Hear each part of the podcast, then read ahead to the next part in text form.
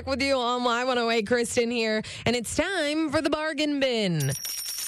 That's what I'm saving you today. I'm saving you some coinage, especially right now with the way gas prices are. They just keep going up. And I've talked about this on the show before. We don't get paid for this, by the way. I just, I, this is such a good deal. This is the only place I'm going to be getting gas from here on out until the world stops going crazy.